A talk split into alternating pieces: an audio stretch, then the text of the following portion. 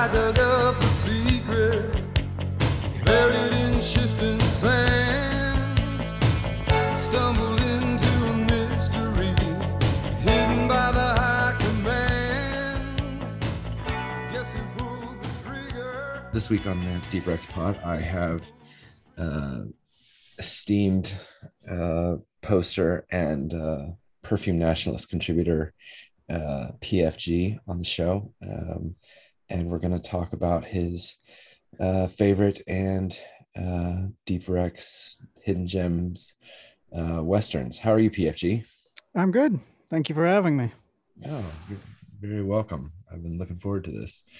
Um, so it's uh, not as late in the day where you're at as I am, but I, I, uh, I have a I have an Aperol spritz because I figured we're we got PFG in the house. It's Saturday night. We're whooping it up. Um, so yeah, so so I, actually it's not an Aperol spritz. It's a Aperol spritz light with means no uh no uh whatever. Sorry, I forget what the other app ingredient is besides Aperol because I'm podcasting. I can't think. Um, but yeah, it's just Aperol and seltzer water. Um, but yeah. So are you? I, I I can only assume you're having a mint julep or something. No, I'm just drinking lemonade. That, I think that's even more mint julep-y than a, than, than, than mint julep. So uh, yeah, PFG coming through. Uh, and then also before I ask you, are, uh, have you have I- I forget? I don't even. I haven't. Your your some of your apps are far back. Are you are you a big scent guy or not? Are you just a friend of uh, internet friend of Jack? I'm Uh, more of an internet friend. Okay. I Um, do like I do have some perfumes, but it's Yeah. it's pretty uh girly stuff Yeah. I like because I just Okay. like I like Chanel and I like um like really girly fragrances like Windsong, which just Okay. smells like orange rinds, basically synthetic orange rinds. You know what's really funny is because I, I normally don't put oranges in the in my I don't bother to like I said I don't bother to put the orange rinds in my Aperol spritz but I, again I figured we're whooping it up because PFG's here. I'm gonna put some I'm gonna go all out with uh with some orange rinds. So I am I'm wearing a Bijan for men because obviously they just talked about it and it's like uh 16 quid here. So uh I had to get it. So I've got probably that probably makes it about 20 sprays. Uh, so I'm I'm ready to go in that department. Uh, so okay, so what, what sorry what and what can you say another one? Windsong. Who makes it? Who makes Windsong? Uh, I forget. I think it was uh,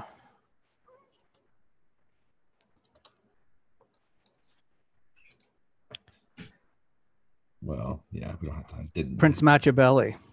Okay, I don't even know who that is, what that is, but um, and then No, it's so- like a very cheap uh, mass market perfume from the 80s. it sounds nice though. Um, and then um, so you but you're not wearing anything right now. No.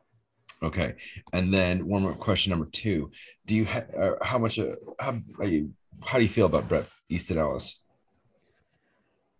Uh, fine. Like I've read, I remember I read uh, Glamorama when it came out, and I read um, American Psycho, and uh, I've never heard, I've never listened to his podcast or anything. Sure. Okay. I have Well, that- I have friends who who listen to it and keep telling me to listen to it, but I've never gotten around to it. Sure. Well, he's almost at the end of that book now, and uh, it's uh, it'll be a treat for everybody when that when that comes out. Um, so yeah, so yeah, I, I, I, actually I just listen. I just I've started just listening to the parts of the book and not really listening to the interviews so much. But uh, anyhow, that's that's that's that's more than good enough. All right, so uh, we've got your uh, top five westerns, and so oh man, PFG PFG gave me a run for my money here um, with trying to really trying to suss out are these your actual top five westerns or so when I started the show, I was just thought we would just say I wouldn't really talk about the favorites at all. But then people give me favorites that I hadn't seen or I hadn't heard of, and then I, and then I want to watch them and so then I want to talk about them and stuff like that. But I I could sense that you just you know you were like no we're not going to talk about We're not going to talk about John Ford. God help me, we are not going to talk about Red River. God damn it. Um, but uh, but yeah, yeah, we're not going to talk about John Ford, and so that's that's fine. I totally. But and we're, we are so we're going to talk about these five, and we're going to talk about your hidden gems. But what would you have to say if it really like just uh six shooter to your head?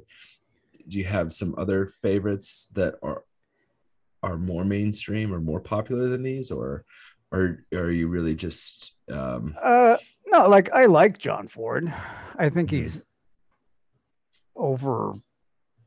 There's been an overemphasis on his work, I think, to the detriment of other directors of westerns. Uh, in discussions of westerns, and I think, uh, but I mean, he's fine, and Peckinpah. I don't- like. I don't have. I like him fine, and I like uh, Raoul Walsh's westerns and all the classic stuff. But I just uh, like I watch them and I appreciate them and I enjoy them, but I don't find them that interesting. Like to me, they're they're sort of um, compromised by being too um, too close to more sort of generic uh, Hollywood drama films. okay Whereas the Western, like historically, was this extremely strange, heterogeneous genre that could assimilate all sorts of things. And like from uh like in the earliest like silent westerns, you basically had a division between these sort of epic, more historical westerns uh, with people like William S. Hart and early Griffith westerns, where it was about this sort of dramatic, sweeping story, and they were a little more psychological and stuff like that. And then you had um, these much cheaper westerns, which were much more comical. They were much closer to uh, burlesque theater and things like that. You had all these performers who came out of like uh, minstrel shows and out of musical theater and all these things. And they were this much more like heterogeneous, strange, plotless, uh, self-parodying um, films that were just about action and stunts and uh, musical numbers and things like that. So there were these two very different sort of traditions of the Western, and that continued through most of its history, really, until the 70s. And it's it's this this sort of uh, stranger like uh, Western that starts with people like Tom Mix, and then it goes into the sort of B movies and singing cowboy movies and all that stuff uh, that I think is more formally interesting. And So- I Sorry, sorry, sorry. You you're say you're saying is at what point does it get more interesting to you? That that whole tradition, like from the silent films up till the '70s, where you have these very like formally heterogeneous films that have that have like music and action and dancing and singing and and they they don't really have very strong plots or strong characters. They're much uh, more sort of vaudevillian, and they're kind of um, they seem more like parodies of westerns than westerns in Okay, a lot of ways. I, yeah, okay, yeah, and obviously that makes sense. Having just watched some of your, or so, so having watched your picks, because I, I was kind of getting the feeling that some of these, some of these picks, it's almost like, um, they, they just kind of, not not even more for the more obvious ones that would say this, but just for s- some of the kind of like spaghetti westerns or whatever, like, it's like they want to like they they're just like telling us, it's almost like kind of like how you know what I don't know they Mm, that's not a good example. I was gonna say like when they do Shakespeare, but it's like in space or something like that, you know. But Yeah. or just like um, just like using the kind of like the Western palette or something to kind of do to do to do something to you know Yeah. to, to uh so yeah so i can definitely get the the gist of that um but yeah please um please kind of like do a little uh offshoot or explanation um, whenever and wherever you please, because I'm not I'm not worried. I'm not worried about you uh, hogging the mic. As I was saying before we started recording, uh, trying to trying to like kind of suss, pull pull pull it pull you out because um, when you're on the other podcast, you just kind of uh, you know come in every 15 minutes with a zinger. and, uh, yeah, so your number five is that your number five is the shooting with uh, Yes. Mont- Monte Hellman, 1966. It's so weird because I was just like, oh yeah, sure, Monte Hellman and Warren Oates. And then I was like, wait a second, have I only seen like one Monte Hellman Warren Oates movie? uh, when I thought like, you know, it was just this huge thing. Yeah. I mean, I think I've only seen the cockfighter. I mean, I've seen Two Lane Blacktop, but Yeah. um, but yeah, so Warren Oates uh, looms large in my brain just from oh I, yeah, obviously the Wild Bunch. Sorry, yeah, um, but yeah, Alfredo Garcia. But um, but yeah, so, so this is a nice little nice little start. Um, uh, yes. Well, no, like I think it's a great movie, and it kind of um, it was forgotten for a long time, but it got a release a couple of years ago, so there's been a revival of interest in it. It well, it got a Criterion release, right? Yeah. Yeah. that so that's that and uh, the companion film to it that came out around the same year.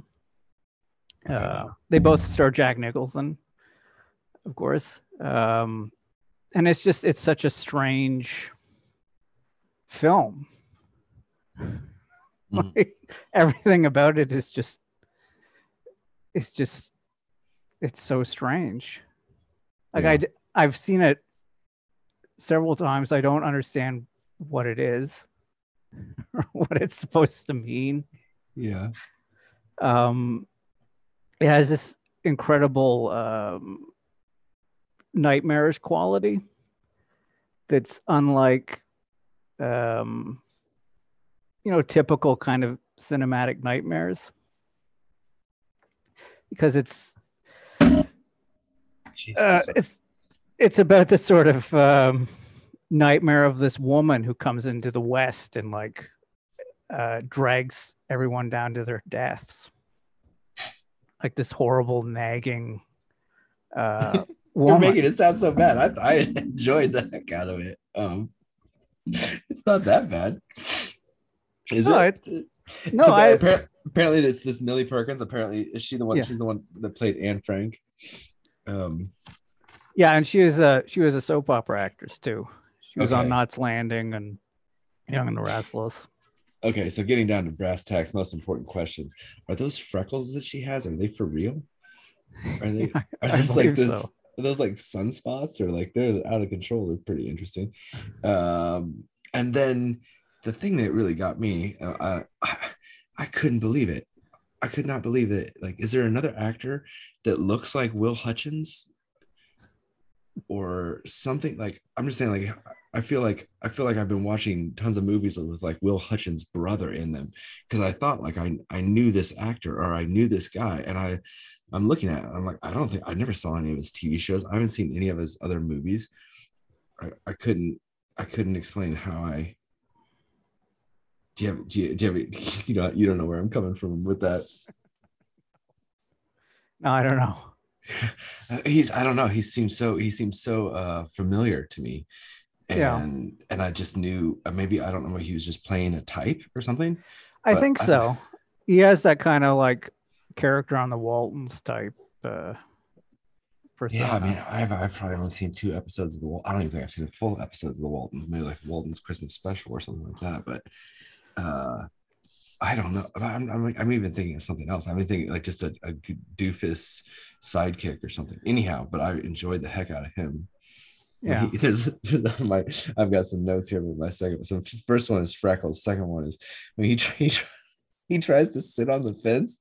He tries Yeah. to jump up, jump up and sit on the fence, and it's like, I mean, it's com- it's just comedy. I, I was like, wow, it's just freaking brilliant. Like nobody really. She kind of like uh, whatever crack. What I don't know what they call it when Jimmy Fallon would do it on SNL, SNL like cracks or breaks the scene or something like that. Like she barely does it, and I can't tell whether he actually missed jumping up to sit on the fence, or I don't know. It's it was good. It was professional acting.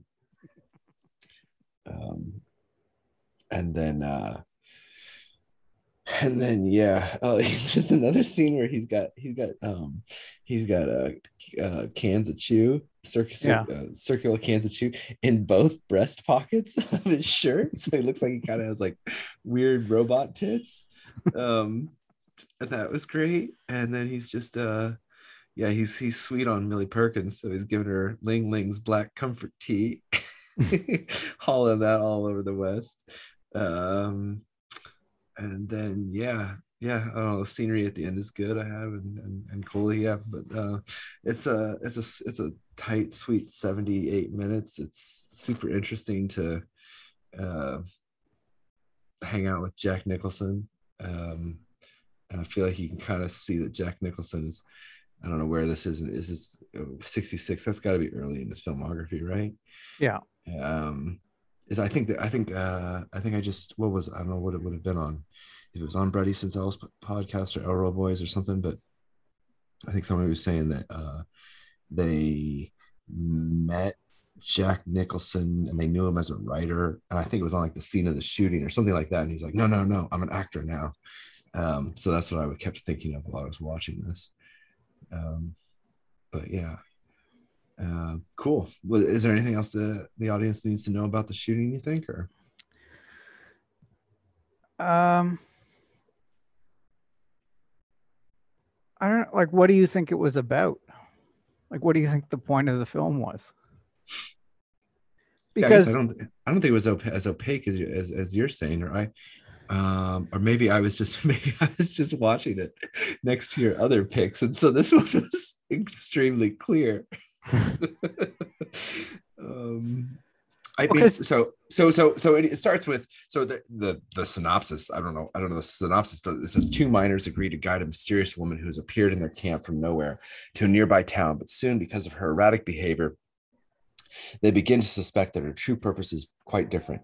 So basically, the, but it's no spoiler to say the sea it opens with um, two guys running back to their mining camp, and the one guy uh, has been I don't know if he's been drunkenly or he's just been riding his horse too fast, but he has hit uh like a maybe a man and maybe a child or hit two people and possibly knocked one of them to their death but they just keep riding out of town because they're scared of facing the consequences. Yeah, and then like a week later a week and a half later or something um this woman shows outside of her camp and um shoots and kills her horse and then walks into camp and says she's got a lame horse. Can she can th- these guys guide her into the into this uh next town down the it's i mean it seems like it's quite ways away. And she uh has so much money that that uh they they eventually uh, agree to do it. So i guess i thought that that every the, the story was just stemming from that. Um in in hopes so so sorry. So then the guy that has maybe run down this child has has run off. He's he's taken he's taken my man will hutchins horse and because that's a good a, a better horse and and left him a crappy horse and he has he has sprinted off. I don't know he's going to mexico or he's, he's just getting out he's getting getting getting he's getting away. Um and and then warren oates comes back to camp separately i think and uh he and, and will fills him up in on what's going on and then this lady shows up yeah, um and it's and it's actually sorry it's warren oates' brother that has that is has fled in terror from the reaper maybe the townsfolk coming out but then yeah. But at the end, yeah at the end, right? He faces him, and he's like his his twin. He's like his double. yeah So has he like gone through the desert to find his own double, or like to find himself, and like he ends up erasing himself or something? um i see i'm such a simpleton that i just was like oh it's his it's his brother who looks like him uh, and but yeah, on a deeper level, taking everything and so this podcast is helping me find out how uh, boring I am. but uh, yeah, I don't. I mean, yeah, I'm sure there's. Yeah, I guess there's something else going on. But I guess I was. I, I guess what I was saying is I was just trying to say that I think if if you wanted to take a very surface level view of it, I think it does plot wise hang together. Yeah. Yeah. Um, and it's just interesting. The I, I've never. I, I don't think I've never really seen anything. Uh, it is a little bizarre. It's bizarre in in the way that whatever uh, Jack Nicholson makes his entrance, and it's um, but but a little bit odd, and it has kind of a um, um maybe I don't know. Treasure of the Sierra Madre isn't exactly the right thing, but like the, the type of thing where like who has the gun at the time and who falls asleep and who type of it has a very um uh I, I could the internal logic of it um, was interesting, I guess, yeah. from that point of view, and and uh, and wh- where they go to kind of like make their make their breaks, and I don't know, yeah. So uh, I, I enjoyed it. Um, what so you're you're saying that's that's your take is and that I I've seen I've read some reviews that are you know saying that uh the whatever they Warren Oates is going through to find himself. But Warren Oates is, I feel like he's not he doesn't have a whole lot of agency in this movie, does he? No, I don't think so. Yeah. Uh, he, he doesn't really want to go and yeah, so well, yeah, no, I, I thought I thought it was a good pick. That, yeah. that's that, that's all I got to say. So well, in the no, movie that that came out around the same time, also by Hellman, Ride in the Whirlwind, is also very good. Okay and it also has this very like an even more sort of nightmarish quality to it. Yeah. Okay. So yeah. So it's like almost like did they just like shoot this like the week after with some extra film or something? They were uh, shot like almost at the same time. Yeah. So except it has uh well it looks like it has a harry dean stanton who seems like deep in the stack here. He's like the number seven uh casting name on Letterboxd but he's in the picture yeah. Um, and then it also has this Millie Perkins, and uh, so nice. That's what it was. It must have been. A, I, somebody was saying that. Uh, somebody was saying that the um, he was talking to the writer of Two Lane Blacktop, and he was asking him how uh, how he came up with all of the car lingo, and he's like, when did you learn so much about cars? And he's like, oh, I just I just made all that up. So I not not being a not being a car guy, I was not able to ever call them out on that. Um, but I wonder if anybody who is would be able to confirm or deny that. Uh, but yeah, so uh, any other Monte Hellman films that you're big on? Just while we're while I'm on his uh, Letterboxd page, or no, no, it's okay. No, no, nothing else. Have you? Do you like Cockfighter? I haven't seen that one. Okay. Yeah. No. I. I. I, I, I think it's worth. I, I've seen. I don't know. I. I. I. It, it, I, that was one of those that I whatever found out about and it very quickly went to the top of my queue. but um, so okay, so the number four is uh long Walter Hill's Long Riders. Right.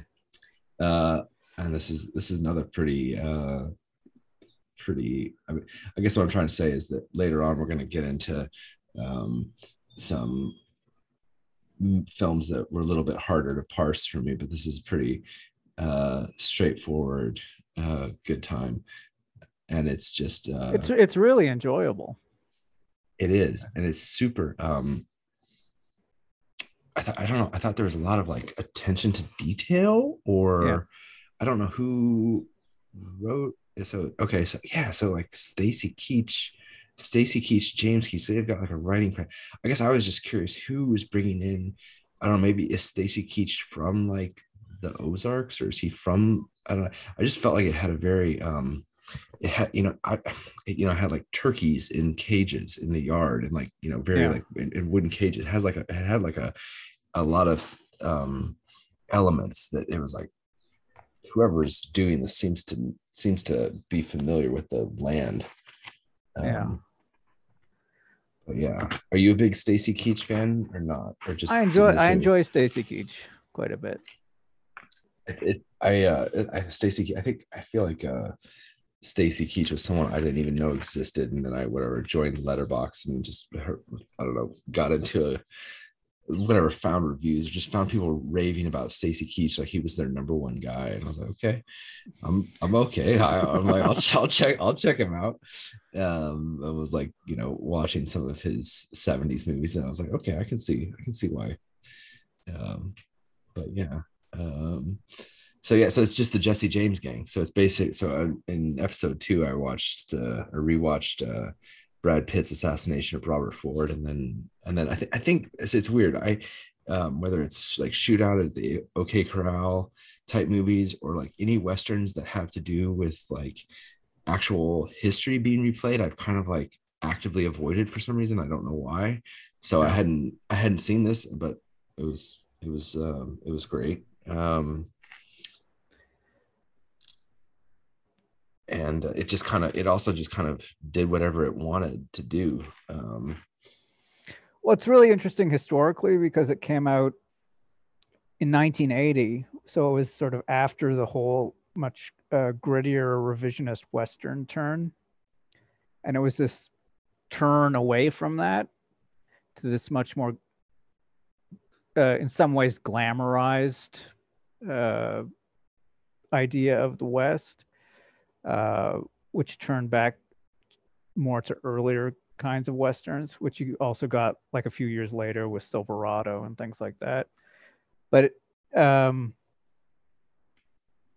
I love it just because it's so um, it has this velvety quality, like to the costumes and to the light and to the color and to uh, all of those things. So it has this very um, tactile quality to it that I I really enjoy.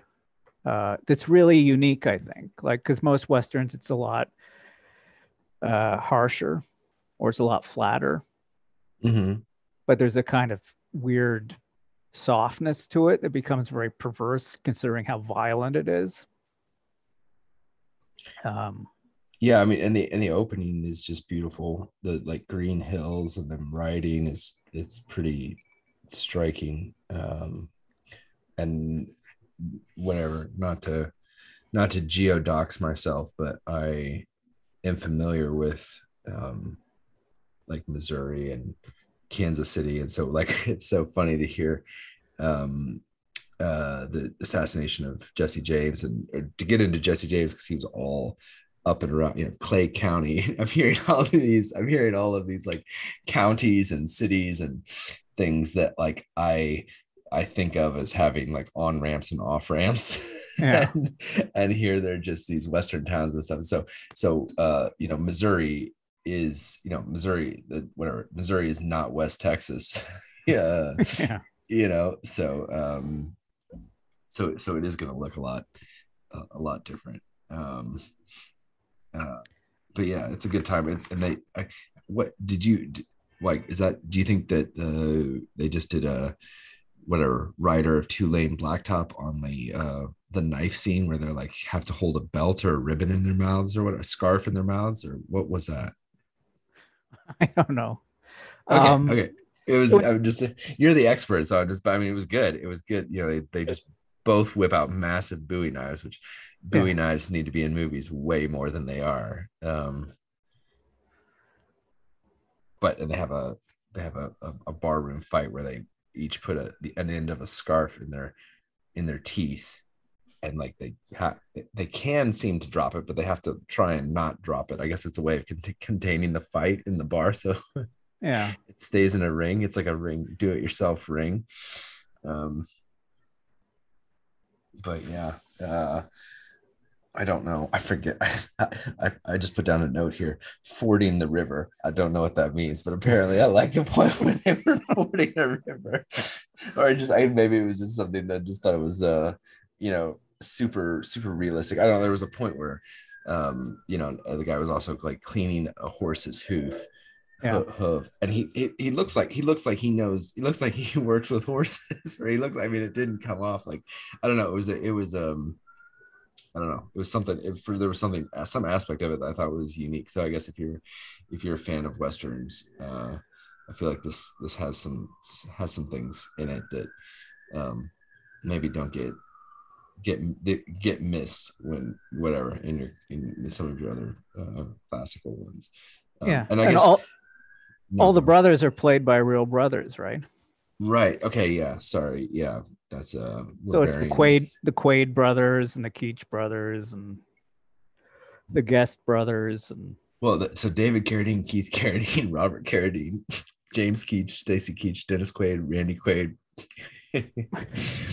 and apparently Christopher Guest is in this too. I didn't. I forget if I didn't pick him out. He's one of the Ford brothers. Okay. Oh, okay. Duh. Of course, yeah. Um, but yeah, but it was fun. So it was fun. It was fun to watch. It was fun to watch uh, in such close proximity to assassination, and it was uh, it's more enjoyable, I think, than that film. Maybe not. They're both have you seen, something different. But. Have you seen uh, the Great Northfield, Minnesota raid? No, I have uh, secured that one onto my hard drive recently. okay, but, well, but, but it, that that but they that that's when they go. Is that that that's when they go. I, I it rang a bell because when they say, yeah, is that their ill-fated trip up north? Yeah, that's okay. that's like the centerpiece of the Long Riders. This is the big where they're all getting shot and they're getting there's blood everywhere and all over their dusters and everything. Mm-hmm. It's it's like in the Long Riders, like Walter Hill does it all as this like very deliberate um, homage to the Wild Bunch right? Okay. Like Makes he like sense. totally, totally rips it off, but then okay. he like expands it and turns it into this very operatic, um, really like beautiful, beautifully choreographed thing, and just like exaggerates all of the things Peckinpah did to like a much more extreme degree with all the slow motion cuts and everything. Okay. Um, but the Long Riders is this like extreme contrast to uh the Northfield, Minnesota movie, which is this very like cynical uh, revisionist western by um, what's his name? The guy who made Henry and June. Uh, no. And it's it's like uh, Robert Duvall's in it. He plays Jesse James as this like psycho, and uh, it's this very like uh, like comedic, uh, bleak uh, movie. It's also really good, but they're interesting because there are these two very different takes on the same thing. Like Philip what I said about Philip Kaufman, yeah. But what I said about it being like this the glamour of the long riders becomes really apparent when you watch it in the context of that film, which is like the closest proximity James Brothers movie. Okay. and if if you watch them like side by side, it's like watching like this very like um this sort of like abject take on it versus this take on it with the long riders which is was like shot by a fashion photographer like they hired a famous fashion photographer to shoot the movie so that's why oh, really? it has this this very like uh textural quality to it do, do i mean i'm sorry do you know anything about like I, I didn't I didn't look at like the production credits or anything like that, but like uh, it's I just it, it seems very much like it was like their like pet project or like they're kind of you know yeah. know, getting they're getting their bros together and it seemed like yeah that's what i'm saying like it's you're saying that they got a fashion photographer for it. It seems like they put a lot of thought into it. It was a yeah it was like a passion project or, or something that that some, something that a lot of love went into um, yeah well it was originally just, it was supposed to be a mini series was supposed uh-huh, to be six okay. hours long, and then NBC rejected it. So the Keach brothers like put it together with all the brothers to get funding for it, and they did a bunch of different scripts, and they I think they did a theater version of it uh, to help like gel it together, and then it became this film. Uh, okay. Okay, so but they yeah, and and whatever they had what they had Walter Hill and so whatever they had they didn't have any trouble getting money back then. I guess they had enough they had enough power behind it. Um, but it's also just funny because it's like I feel like Stacy Keach was hardly in the movie too. Um, yeah. Uh, but, um, but yeah, cool. Um, All right. We're off to a good start. and now Uh, so actually, I do want to ask you so I'm a big I'm a big Western. I mean, I thought I was a big Western fan. There's a lot I haven't seen. There's a lot. This was getting me into into, into some different territory, and then I also have a I also have a lot of um just I don't know like pet peeves or just I don't know like I'm just I guess I'm I guess I'm just like really uptight when it comes to movies or something, and I really want like a really kind of like straight down the middle like like like Anthony Mann is it Anthony Mann? Yeah, Anthony Yeah. Mann like really pisses me off. Like I get angry at Anthony.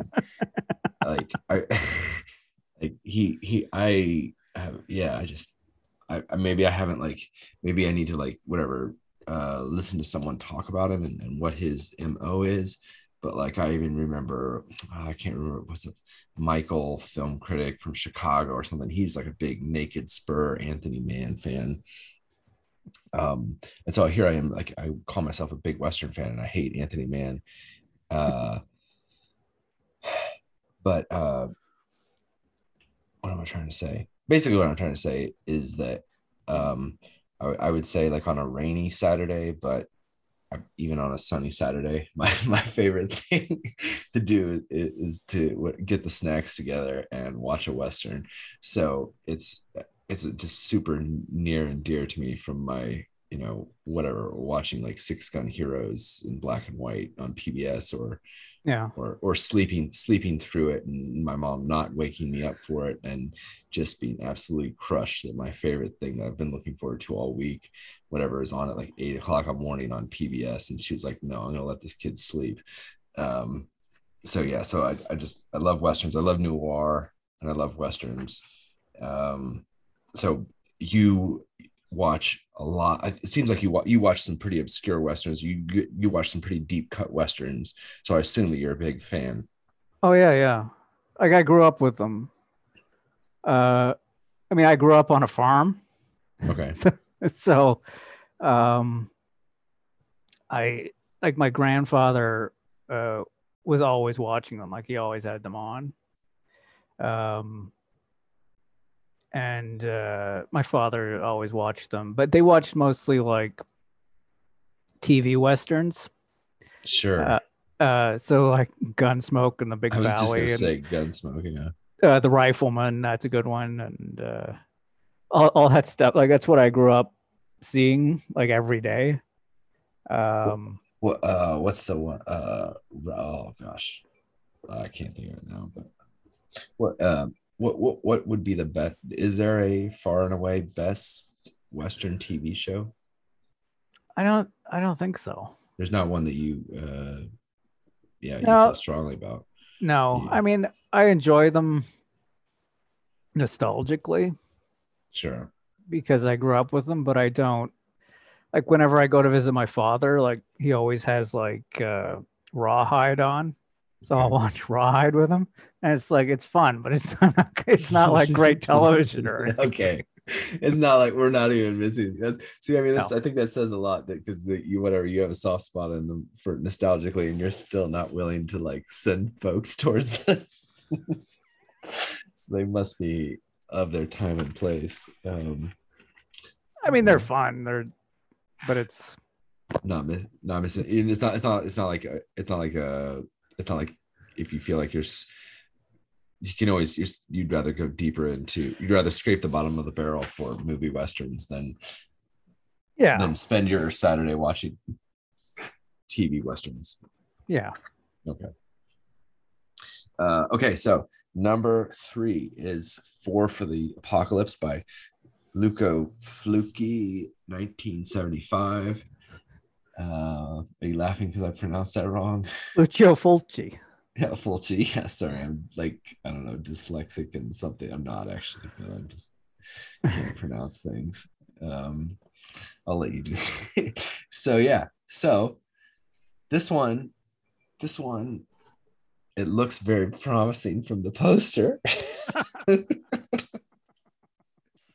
Four petty criminals, three men and a woman wander through the trackless terrain of the Wild West and are hounded by a sadistic bandit. Um, so yeah, so I'll give my thoughts, or um, I I'm not, I just have my, my notes, but I'm still need to find them. But what, what do you, what, what, how, why is this your number three, PFG? Um, well, I wanted to pick uh, a spaghetti, and I didn't want to pick a Leone or like uh, any of the other more respected ones. So I, I picked this one because I like Fulci because Fulci is mostly famous now for being um, a uh, like a horror filmmaker. Like he made Okay. Zombie 2 and all this stuff. The Um, Beyond, Don't yeah. Torture a Duckling, City of the Living Dead. Yeah. Okay. But he made a bunch of westerns. He made a bunch of White Fang movies. You know the Jack London. Okay, yeah. He did a bunch of like relatively wholesome westerns about like a boy and his wolf in the wilderness or whatever. And then he made this, which is just this like incredibly uh bleak, unpleasant uh film that came sort of at the end of the spaghetti western cycle and gives this very uh, different version of it than than all those films did. Like it doesn't have the sort of the romance of the west that you get in leone films where they're very like deliberately mythical but it's a celebration of that myth. And this it's it has this sort of uh, mythical or allegorical quality, but it's very, uh, you know, dark and in a way that that Leone films aren't. And it doesn't have action in the way a lot of Italian westerns did. Like most Italian westerns are very devoted to action, but the violence in this film is very different than those in those films. It's much more uh, disturbing instead of exciting. I think. Sure, yeah. I just I think that's an interesting twist on on sort of Italian model of the Western. I mean, I feel like this this does uh subvert your expectations at every point. it does a good job of that. Like, you, I, that's I think with some of these Italian ones. I think maybe this one the most. Just have no idea where it's going to go next. Um. Uh, and it's a bit um. If you're if you're a a plot line prude like me, it's a maybe maybe maybe I'm mixing some of these together, but it's a little bit nutty. I mean, Yeah. it's more it's more nutty than like a Sergio Leone is, right? Yeah. Much more. Um uh but yeah, so I mean it just kind of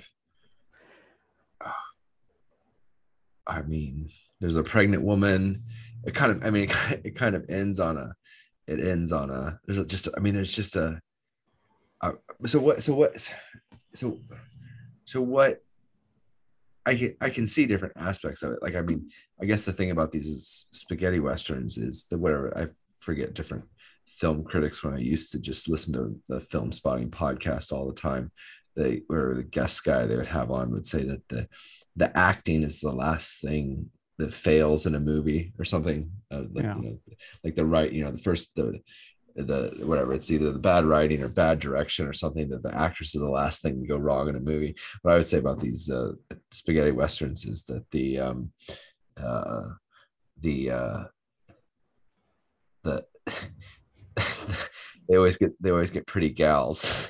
Those are the, the women are the last thing to fail in the spaghetti western because they Yeah. they always have uh quite uh intriguing um uh women uh actresses. Um but yeah i'm um what what what what am i what what am i missing? Or what what what am i not not appreciating i mean and also the the lead is the lead is like super handsome and and tall and everything but i mean they just it just they're just it's kind of like a road movie i guess maybe Yeah. um It is. It's it's it's this very like apocalyptic road movie. Just set in the West.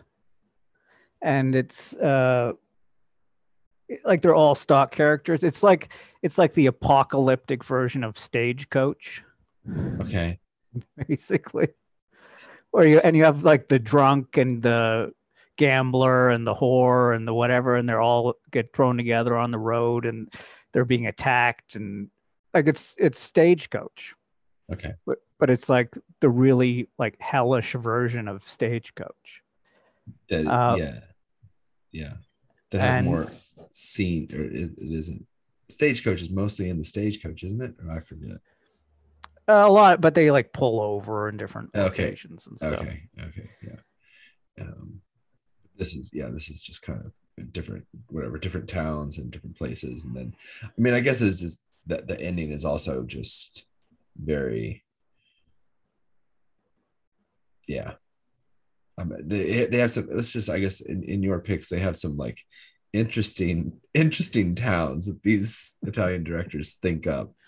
Uh, there's a town in this movie. It's just a town of men, right? Yeah.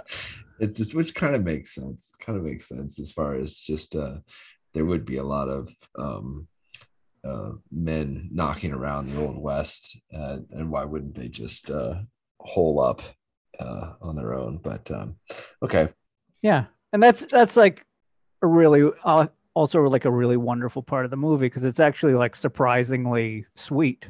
it is. Yeah.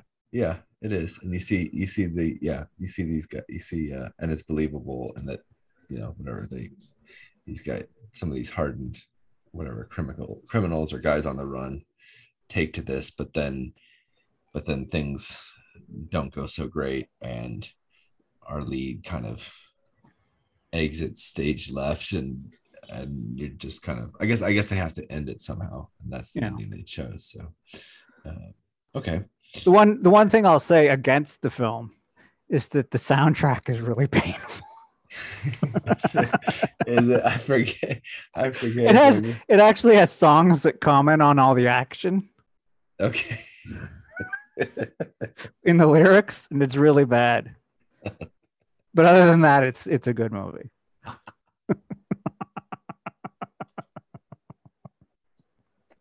You're the guest and i'm very happy to have you. But maybe the audience will note my, my I'm gonna put in some silence right now after that comment. But um okay so your number two man of the west by anthony mann. Yeah. this was the closest that you could deign to come to a straightforward uh, American uh, Western, I think. Um, I'm sorry, before we get to that, and uh, now, what is, is there, is there, so, now that we've talked about four for the Apocalypse, I need, and no, you know what? Just sorry. Never mind. I'm schizophrenic. Uh, go ahead. So, so Man of the West, 1968, Anthony Mann and we've got uh, we've got what's his name from High Noon. One of my High Noon's one of my favorites. Uh, Lee J. Cobb. no, no, I can't think of the lead of High Noon. PFG. Oh, Gary Cooper. Gary Cooper, because my brain just my brain just goes as Yeah. soon as I talk. But how do you, do you? I I didn't I didn't like High Noon growing up, but then I've come to love it now. Yeah. Please say you like High Noon. I do like High Noon. Okay, good. Yeah, no, I, I love High Noon. But okay, we won't talk. We've just registered that and we're moving on. So, uh, heading east to Fort Worth to hire a school t- teacher for his frontier town, Link Jones is stranded with singer Billy Ellis and gambler Sam Beasley when their train is held up for shelter. Jones leads them to his nearby former home where he was brought up an outlaw, finding the gang still living there in the shack. Jones pretends to be ready to return to a life of crime. Uh, it's a pretty good s- plot setup, pretty Yeah. compelling. Uh, I'm I'm completely on board. And I guess that's part of the thing that Anthony Mann does to me is he always I feel like he always uh, great synopsis, great idea for a plot. Okay, this is going to be super, and then somehow he um, just pisses me off along the way. Somehow, I don't know. Um, I don't know. It's something about his. I feel like his. I don't. I, I, my review for this is uh, something about like the. I just can't get 15 minutes in without his characters just doing something completely stupid and just really making me mad. I don't even know what that means. Um, but yeah, why why is this your number? Why is this so high? Uh, I like it because it does the whole um, uh, disappearance of the West, its erosion by a new technological society. Uh, the Western figure is this figure who's like time has come and like he settled this land, but settling the land made him irrelevant. hmm Um, like that's a common theme in a lot of westerns, uh, especially when it comes to like gunfighter figures and people like that. Uh, and I like this film because it does it in this like really explicit, almost like allegorical way uh, that's usually more uh, implicit in films. And uh, I just like it because it's so over the top about that. Like they, because they go out and like he's returning to his youth after the train breaks down, right? And the train is the symbol of his Yeah. own, of his own like erasure. So as soon as he's like erased from the new modern landscape, he returns to the landscape of his youth, where he just like reunites with his family, who's just this horde of horrible people. And it's like the landscape from like King Lear or something. It's just I mean, they like just yeah, they just come over that hill and go back in time. yeah. And it's just this barren there's this barren quality to it. And like like it's like a, it's like just so over the top. Like he goes to like the town of Sawmill after leaving Crosscut. And it's just like all this stuff that's just about like decimating the landscape and traveling through different landscapes back in time.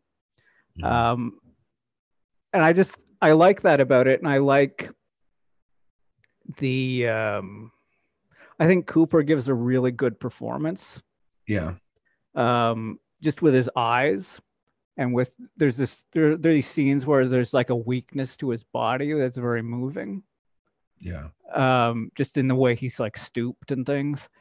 Um, there's a physicality to that I like. There's a physicality to the movie in general that I really like. Like there's um the scene where they're fighting where Coaley uh, and Lee J. Cobb fight. It just has this like incredible, like visceral uh cruelty to it that you very rarely see in westerns from that time.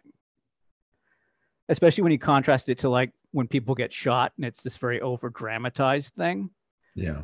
um like just that scene and like the way he's like yelping it's like incredibly uh visceral um This was actually so. This was the only movie on your uh, of your ten that I had actually seen before. Um, yeah, before that, before you put them down, I didn't. So I, I watched it. I don't know, not that long ago. Um, but I just kind of skimmed through it to kind of remind myself of it uh, today. But uh, it also seems like this is uh, is that is that right? I'm looking at Gary Cooper. This is like his second biggest western after High Noon. That seems a little bit mental. Or se- second most popular film that's a western. yeah So so this is so this is a big deal. Um, and that looks like well, the next thing you got is like Vera Cruz or something like that. So um, I guess I, th- I think of Gary Cooper as a big western guy, but not not really so much. So if you want your Gary Cooper westerns, you better come to Anthony Mann.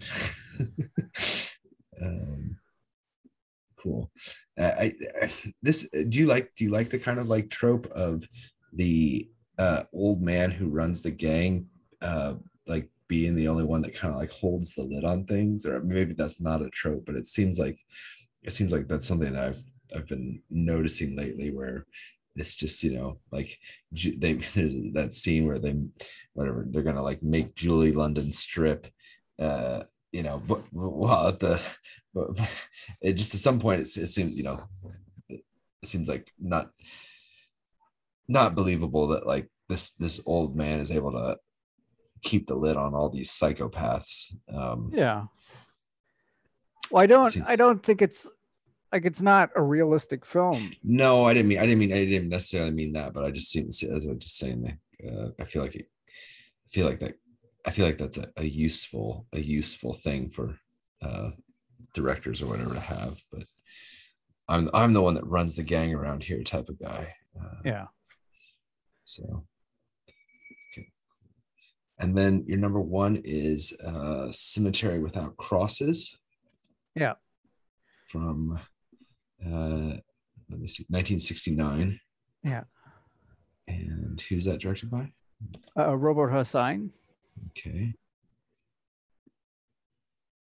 And uh, yeah, what Maria seeks the revenge on the killers of her husband. She enlists the help of her husband's best friend, Manuel, a reluctant but skilled gunfighter. Uh, so this is this is a I, this is definitely one that I had uh, the be- one of the best experiences with and really enjoyed. Um, and uh, I guess yeah, it makes sense because it's your number one. But um, why why do you how does it how does it jump? Why does it jump above all your other spaghetti western favorites? PFG. Um, it has it just has a completely unique uh, feeling to it. Even though it's like like it's dedicated to Sergio Leone at the end, and uh, Hossein was like friends with him and and everything, and it's very clearly playing with all that stuff. Um, it has this very peculiar pacing and feeling to it and there's a very specific uh, quality to uh, the sound design that i think is amazing. Like it has this very minimalistic sound design. There's a lot of silence. Uh, there's a lot of scenes where there's almost no dialogue. Uh, there's this amazing scene where it's just them all eating soup Mm-hmm. at the big table and they're just eating soup for like three minutes. And then he opens the No, no, no, Jack- no, no, no, no spoilers, no spoilers. no, but that's that like great. a, it's a it's an amazing scene. scene. Yeah, It was. It was. It's, it but was, it's full it of was. these like I'm not even. I'm not even joking when I say no spoilers on that. You can other things maybe we can kind of spoil here and there, but I was. I thought. I thought that was minor genius. Um, yeah, but it's full of like wonderful little moments like that, and there's a kind of uh, it's really beautifully lit. It's got uh, like it's one like it takes place in a ghost town, and there's like nothing else in the town except The ghost town. yeah, and everything and everything. I don't mean to be too much of a bro, but that ghost town was sick. um, like everything in the ghost town's covered in dust except the roulette wheel. yeah. it's completely clean and like pristine. So it's was like it? I felt. I thought it was. I thought it was kind of beat up, but maybe I'm. Maybe I'm misremembering. I'm projecting. Um, uh, yeah, I mean, just so- a lot to lot to say about this one. We can spend a little time because you know, but but uh, the it's great opening. Um, and I was just like, you know what? I feel like uh, and so I think actually actually before I forget also because it's not. I think that I can see what you like about these other spaghetti westerns. In it, I think it's um most accessible or most like perfectly embodied in this one of you're getting these little it's using the idea of the western whatever it's taking a a western book not you know whatever. It seems like some of these are you know italian directors taking a book that was written by a, uh, some guy from the us and turning it into a western and um using the western as like a, a palette or a starting point to kind of go wherever they want to go. Yeah, um but at the same point it maybe it almost has like maybe maybe a throwback to uh what- the lone ranger or something wasn't wasn't there like a a, a horse chase at the end of close to the end of every lone ranger episode or something? Maybe i'm misremembering but uh there's like some there's just some straight up like horse chases in this. Yeah. And i i feel like i miss that. Like i don't feel like i see that in very many westerns where they actually spend time and maybe maybe because it was a cliche a tv cliche or something like that but like i mean just seeing scenery just seeing the, the, horses just seeing the costumes. I mean that's kind of what i'm that's kind of a big part of what i want out of a western. Yeah, um so they get so they I, yeah i appreciated that just having some some well what i don't know some some some nice uh some nice chases. And then and and that's right that's right in the opening before the credits. And then blammo you get a Scott Walker track. so a little a little shout out to uh Orton Orton uh and his he was saying that I was in that up I was saying that oh maybe I need to check out um Scott Walker's uh early early hits because that seems like it would be more my speed than um than the Scott Walker than the, than what he's actually people actually like him for. Um Yeah. uh so yeah, but that is a It's a great Whatever. song. Oh, it's yeah, it's freaking amazing. Uh, I'll put that a link to that, and I'll put a link to that in the in the notes, and maybe I'll put you know people don't click on people don't click on links to songs, so maybe I'll just put a little eh, inject that right here.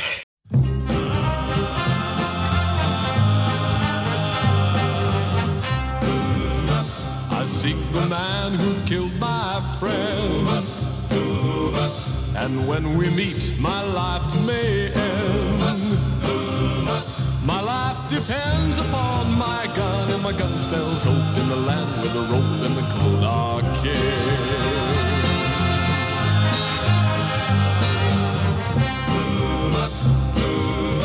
I swore a vow on my dying breath to ride a trail that ends in death. And death could strike with a frightening jolt of a lightning bolt in the land with a rope and the cold arcade.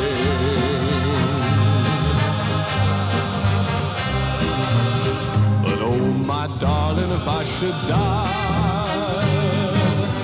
there's not a soul who will ever know that I loved you so was the reason why.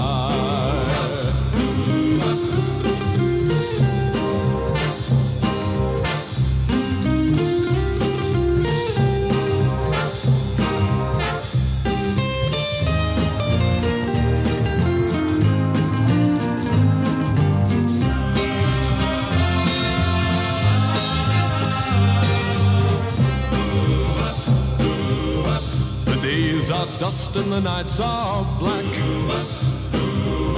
But oh, my darling, if I get back,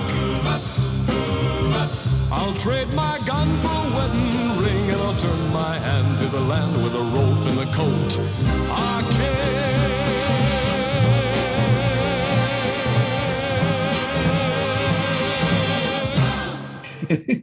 and force people to listen to that song. Um, and yeah, uh, so sorry. Um, th- yeah, please continue, and then I'll come back to my notes later. But so it's it's written by the Star, or it's directed. Sorry, it's directed by the Star. Yeah. it's Robert. Uh, okay, so I, I'm just now noticing that. Um, but he's quite convincing. Yeah, he's very good, and I like that he like yeah, they show him like ritualistically putting on his glove every time he's going to take a shot. Yeah, Um, and the female lead, uh, Michèle Mercier, I think is her name. She Mhm. um, she was a big star in France before that for these uh, very glitzy uh, Angelique movies, which were like swashbuckling movies. okay. and she she hooked up with him to make this to tr- sort of try and change her image but she still brings like a lot of glamour like she's a very uh, uh attractive woman and she's filmed very sort of uh lovingly And like dignified too. Um, yeah Yeah. So, oh, so okay. So going through my little what, what are my notes here? Are they using like Arabian horses in this movie as opposed to like quarter horses? Or I don't even know what I'm talking about. But do you know what I'm talking about?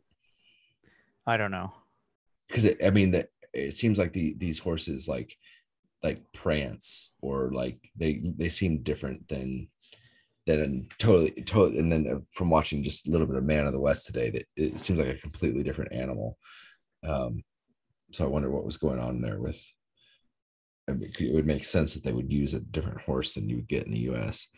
Um, and then also just the gun, the detail on the guns seemed like, I don't know, seemed they seemed they were good looking guns, and they just, but they seemed like they just had a, I don't know, a level of artistry that you don't don't pick up in your your standard John Ford. Uh, one. Um, I like how they, I like. I mean, they like they just like. I mean, there's just there's just little touches where they just like butcher a rabbit. Uh, Yeah. at one- at one point, and this just uh, it, it just lends a it lends a, a, a it does a good job towards lending a realness. I don't even know if they they don't really butcher it on screen, but they just show the rabbit pan over to the guy. I think the woman's working or somebody's working, and then they come back to it, and, and the rabbit's been prepared. Um, but it's it, it goes a long way towards kind of just I don't know some sophistication or some some some realism and drawing you in. But then they they not I'm not saying the quarter horse I'm not saying the horses uh took me out of it, but the thing that's just hilarious is you know they're making this western they've gone to all these pains to put everyone in costumes. They've done you know pretty good job on the set. And then that and then that that scene where they're probably that was the same scene where they're all eating. They've got huge things of olive oil on the table.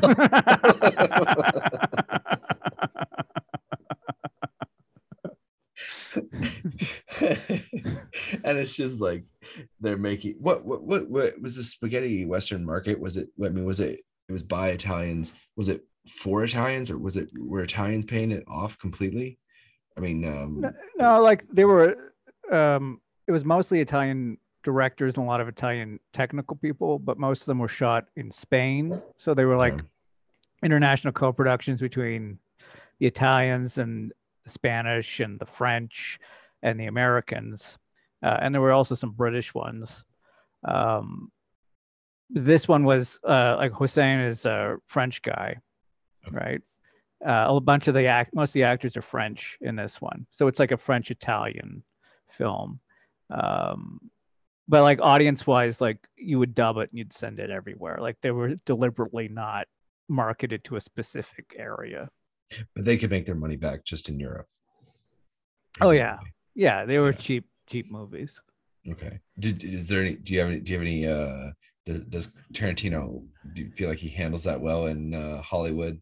Did you find is that is that all believable or uh is he on the right track there with leo's italian part Leo's Italian part. sorry when he when once upon a time in hollywood uh when leo goes to italy and they just they just have a little bit of saying yeah they record in different languages and everything like that but i'm just saying like as a spaghetti western fan was there any was that does that Yeah, does that make was that was sense of, like, normal. Yeah. just try you know you've you've kind of flamed out in hollywood so but you can still you can still go over to italy and make some good money Yeah. yeah.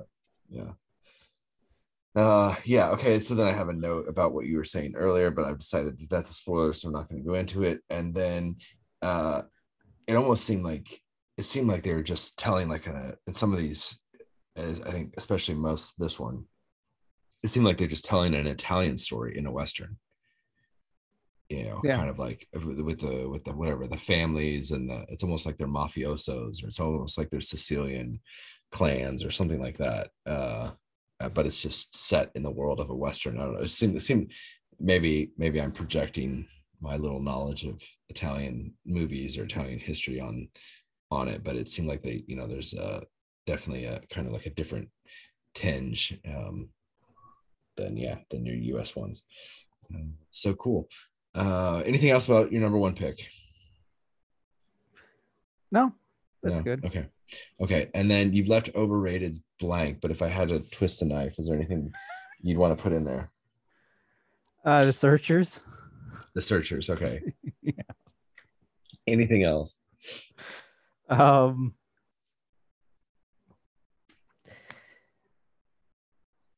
I don't know. Shane, I think is Yeah. overrated.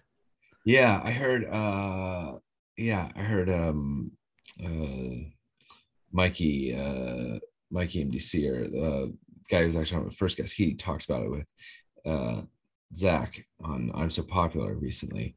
And I thought it was interesting. I think they were more interested in Shane from like the male like masculinity question perspective. But Mm. I remember when I watched Shane, I freaking hated it. granted, granted, I was probably like 13 or something like that, but um, and it and and and it's def, but it's also um, it for non-Western fans, it would be like overrated. Okay, whatever. But I mean, it was a huge, wasn't it? Oh yeah, yeah. I mean, I feel like it was huge in the culture, and I was like, Shane, Shane, you know, what I mean, like it, uh, not not in my culture, but like in whatever in time before, like I feel like for some reason Shane loomed really large. Uh, but yeah, so- Yeah. Well, I, I don't know. It's I find it it tries too hard. It's a little too.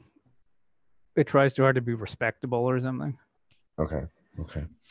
But uh, All like all the really, the really big, like Academy Award winning westerns, like Dances with Wolves and stuff like that, all do that, and it just Mhm. becomes kind of. Um. I don't know. It's cringy. I think to try Okay. that hard. Well, okay. Well, let's see if I can see. Do I have a? well, Let's see if see if you have a want to crap on any of my favorite westerns here. um. Yeah. So, Red River. Red. I do love Red River. How do you feel about Red River? I I haven't seen the original since I was like ten. Oh, it's so good. It's so good. It's so good. I re- I remember liking it. I I, I think we uh we we taped it off of PBS. but It was like a Saturday night movie, and so then we had it on tape, and then obviously I re- watched it a lot, and like, uh, I mean, uh, I feel like you're not, I feel like you're not prioritizing Montgomery Clift enough, PFG. Um, uh, yeah, I mean, he, oh god, he's so, oh yeah, he's so great, and uh i forget who the other guy i mean walt it's got some yeah it's got some good walter brennan in it. And it's i've i don't know who the guy is but the, the female lead that he mixes up with looks great. And then they've got that scene where they're whatever comparing guns and shooting with their montgomery clift and the other guy is shooting with their each other's guns and things. And yeah, Yeah. so and then and then just predictable maybe uh i can't i mean i like i like the magnificent seven and butch cassidy. Um I don't, Tombstone isn't exactly near and dear, but for some reason I put it on this heart. But uh, what what uh, do you have anything against the man who shot Liberty Valance? No, I love the man who shot Liberty Valance. Okay, that, I think that's one that when you I rewatch it is just like holy mackerel. I didn't realize this was uh I've so much in the pantheon for me of westerns. Like that might be number three. That's probably number three, but um, I need to rewatch that. And then and then what would you say that Johnny Guitar is overrated, or do you like Johnny Guitar? I like Johnny Guitar. I th- I do think it's probably overrated. Yeah, like it, from the from like the camp guys or the camp sector or who um Uh, or I don't even know what's camp about. I forget, but I just remember being I think it's blown away by Joan Crawford. Joan Crawford. Joan Crawford's the camp uh, part. I, I guess I know, but I don't even remember. I just remember. I, I think it was probably my first exposure to her or something, and I'm just freaking uh, not even understanding what universe she was coming from and, and thinking it was amazing. But I'm a big Sterling Hayden fan, so I Yeah. to No, it's a it- it's a great movie. Okay. Okay. Well, that's good. You've been very kind. Uh, and now we have uh, so your first hit, your first hit, Jim, your number five. Uh, confession, I actually didn't. That, that would just happen to be not because I wasn't enjoying it, but it just happened to be the last one that I uh, got around to. So I did not finish it. Uh, Witty by Whity. Rain, Whity by uh, Fassbinder. And I Yeah. actually, I actually am a really big. I call myself. A, I would call myself a really big Fassbinder fan. Um, but I don't know if that actually materializes into having seen tons of his movies. Um, Well, not a lot of people watch this one. no, it's a deep. Yeah, I think it's a deep Fassbinder cut. Um, I really like it because it's um, like people know a lot. People tend to know more about uh, Italian westerns than German westerns, but uh, the Italian western developed to some degree as a reaction to uh, all the westerns that were being produced in East and West Germany. And in East and West Germany, you had two very different uh, Western traditions because uh, one was being produced by uh, the international market in West Germany, and the other one, the East German one, was, uh, produced by uh, a communist government, right? So Mm. communist westerns were almost always about uh, the natives, and they took the native side, so they were like proto-revisionist westerns that reimagined the American West uh, through the native perspective. So it was, they were all like critiques of the advance of capitalism and stuff like that. Uh, but they all like they all starred like uh, Czechoslovakian bodybuilders and stuff playing uh, native people, and they and they had like musical interludes and all this stuff in them, and they're very very strange, uh, and really low budget and really bad for the most But part. is there is is there is there a good one that you would point out? Uh, you can watch like Winnetou and uh, Under the Silver Lake, or not Under the Silver Lake. What's it called? Something silver something. Okay. There's there's like 600 of them. okay. They produced an insane amount of them, and there was one. Um, there was a guy who was supposed to be like uh, the communist Elvis or whatever. Who was like Okay. this American pop star who immigrated to Eastern Europe, and he ended up starring in a bunch of these movies. And he would do like uh, little songs in the middle Dean of these. Dean Reed. Dean Reed, yes. I'm no, I just googled it. I didn't come up with that on my own. Uh, okay. He Uh, starred in a bunch of them, and they're they're funny, like they're fun. but they're um, not. It's not. There's no. They're not. They're that you don't. You. They. None- inter- they didn't make your hidden gems. There's no. No, they're they're historical curiosities, uh Okay. but they're not they're not good films. Oh, it looks like this one has Yul Brynner. So did Yul Brynner basically do what Leo did? This Adios Yeah. Sabata. Yeah, Yul Brynner did a few. Okay. Uh, but was that what was that what was Clint Eastwood really? He wasn't really slumming it, was he? Or was he?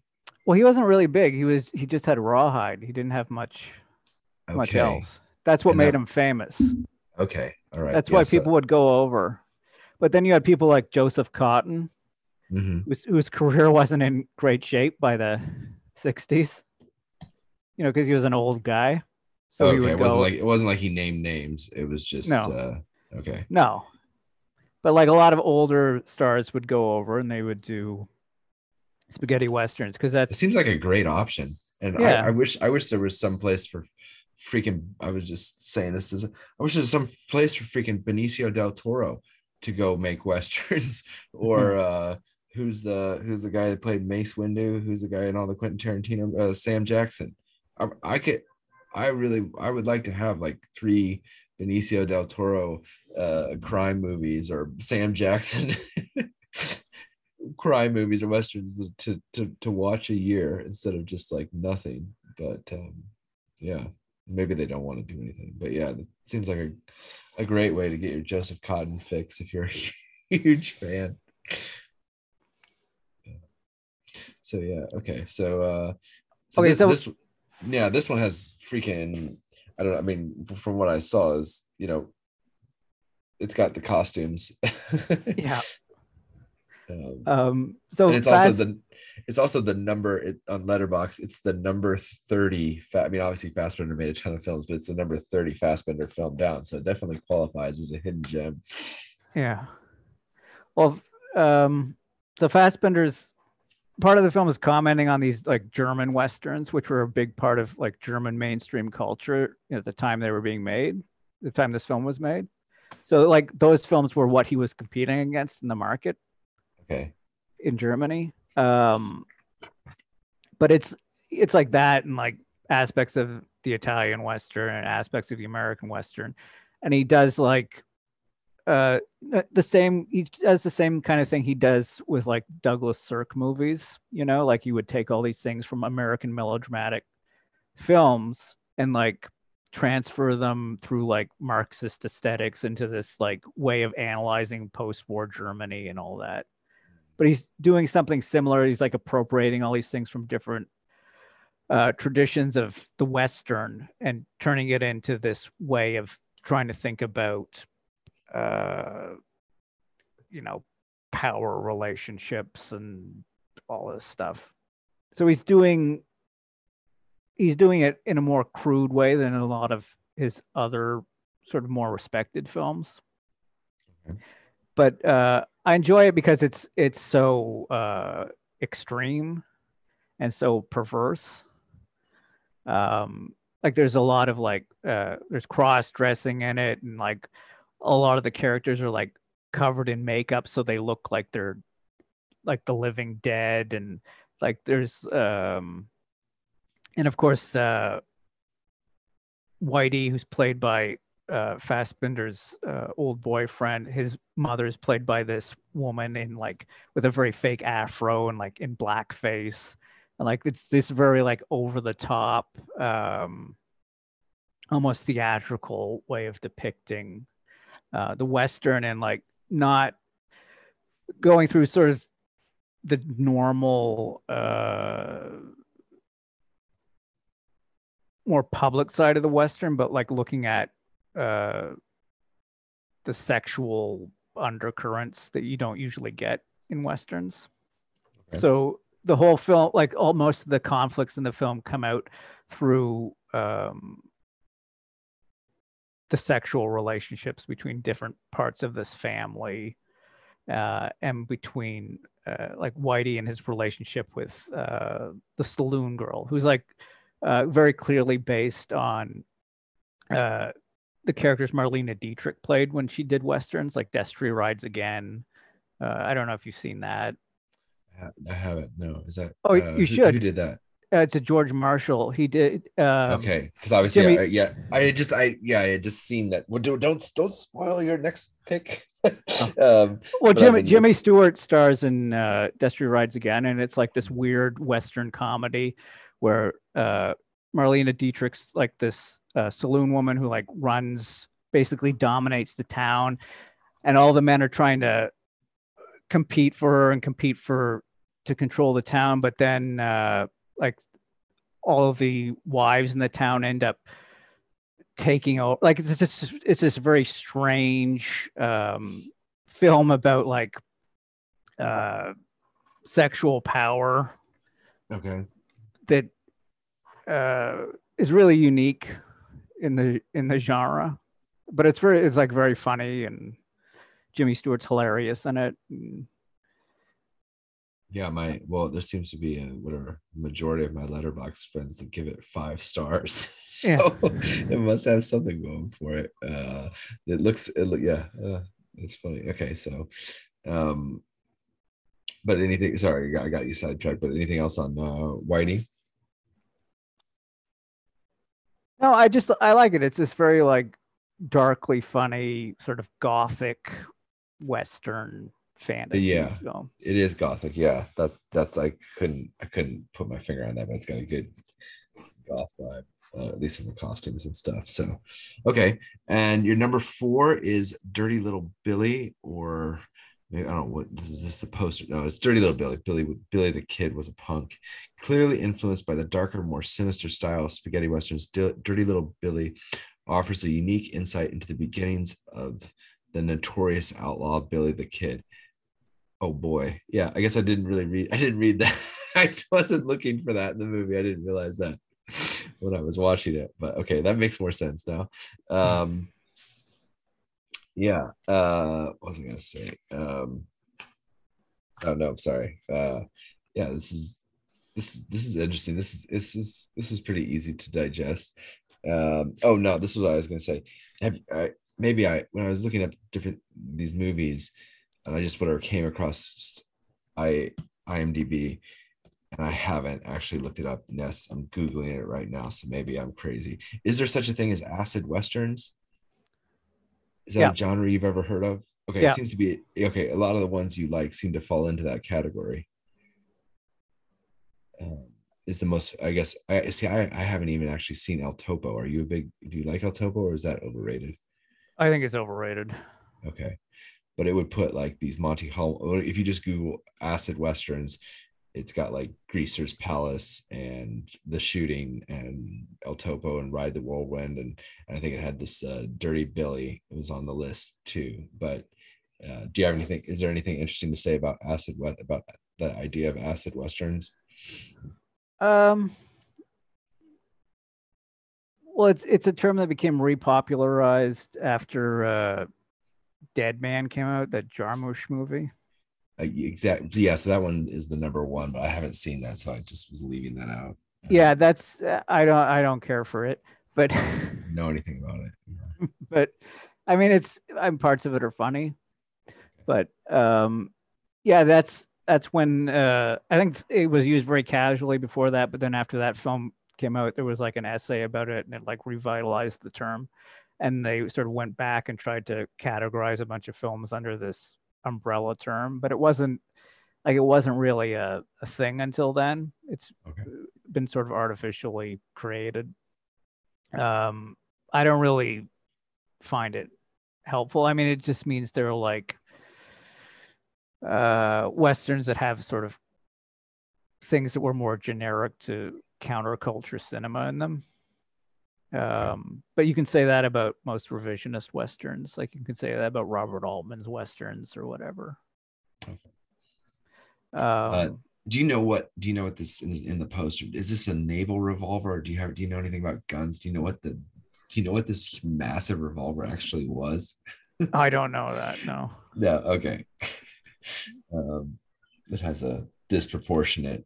It's a it, it, it, it stars heavily in this movie. Um, but yeah, uh, so it's basically this kid that uh, comes out from New York with his mom and his mom's new husband, and uh, he's not signing up to work on a farm and breaks away, and um, it's pretty it's pretty straightforward, fairly interesting.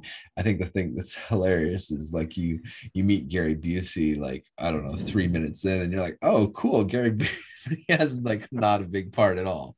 Yeah. Um, so yeah, what eh, what what do what are your feelings on on this any in, in general, not the, aside from acid westerns?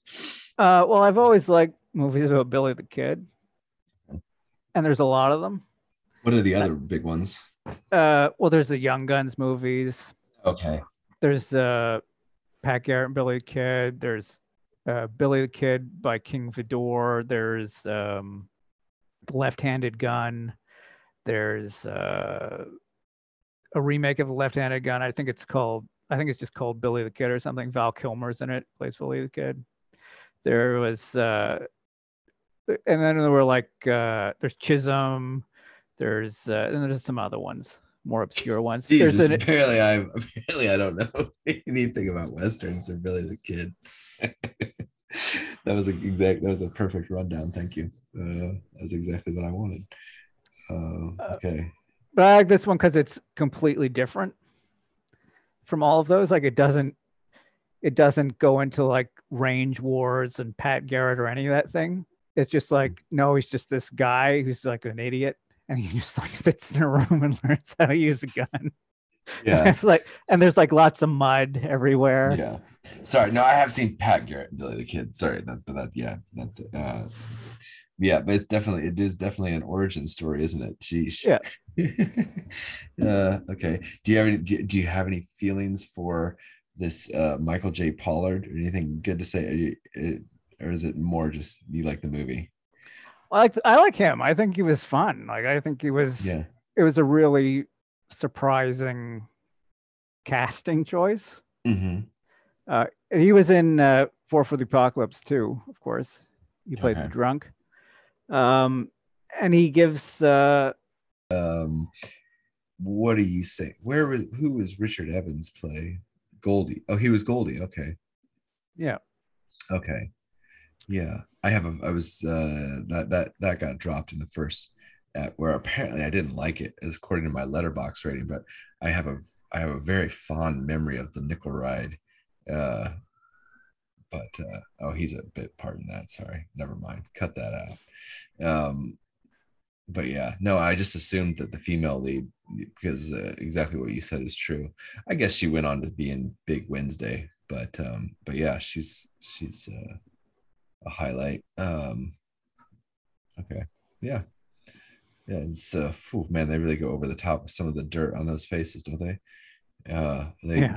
they really they really they really set hard into the atmosphere. It's kind of, I thought it was kind of interesting the idea of like whatever the the the town next door is like going under and so they're trying to and then they they whatever they move into this other town and they basically try to force billy the kid and his his buddy out because um you know because of this constant theme in these westerns of uh progress and uh society civilization and society moving in on so uh, cool. All right well now we're on to your number three. And this is a this is a real uh real zinger real i would say doozy but doozy noise normally has a negative connotation but uh red garter red garters with rosemary clooney. Now so actually i i mean i was um i was raised on musicals so uh this one was this one was a little bit tough the first like three minutes but then from then i was i was based i was completely with it. I, I i bought in. Um uh, did you just put it in here because it's so different or is it's a favorite i saw you posted on twitter the the pic of um of the of the one Uh, girl no, I really, I really love it. I think it's beautiful, beautiful, strange, fun movie. Uh, and there's nothing quite like it in a way. Uh, at least as far as westerns go. yeah yeah okay. Well i'll take your Uh, word but- that there's nothing else like it but I, yeah that's is this what what what so what sorry what year is this from? This is from 19, 54. 1954 and so when did the um what do they call it? The the studio system when did that stop Uh, that was in the process of going down. Okay, because I, I guess I could see how this would be like a real studio system movie where it was like, okay, well, we got all the people, so if you want to do something, George, just yeah, sure, knock it out. um, and this came so this came out the same year. Uh, Letterboxd has it has it coming out before White Christmas. Um, so I mean, I enjoyed it and I liked it, but I could also see. I could also see how it would have like if it had come out after White Christmas, it could have killed Rosemary Clooney's career. Um, but uh, but yeah, so as- I guess aside from it being a musical and it just being super different, and I love the whatever cards at the beginning saying that hey, hey, buckle up, this is gonna be this is just going to be what we want a western to be and movies says something about like you know movies shouldn't be more like life movies should be more like movies um, so they really go out of their way to try and prepare the audience for what they're about to take them through uh, for the people that just wandered in on a saturday and paid for their ticket and sat down to see something uh, they're getting Yeah. red garters red garters Yeah. buckle up um, Well, it's it's all shot uh, on sound stages that are very clearly sound stages, and like and that um, there's no um, there's no concession to realism no on any level in this film. Like all the fronts of buildings are just fronts of buildings, and you can see they're completely empty. Uh, there there are sets that are just um, the rudiments of sets, so there's just like a windowsill yeah against like blue and there's all these like monochromatic scenes it's and all these basically like things. the it's basically like the dream sequence from american in paris just nonstop uh, but yeah or it's I, I forget i mean i feel like the dream sequence from like isn't there a dream sequence in oklahoma? I think so. i feel like that is i haven't watched it i haven't either. That's not like a big it's not a favorite of mine at all but i feel like i feel like the dream sequence in oklahoma is more grounded than this movie. Um but yeah it's got a great it's got a great poster. It looks it looks it, it reminded me of um it's almost like uh um umbrella umbrellas of cherbourg tried to like yeah. tried to do what this movie was doing except make it realistic more realistic.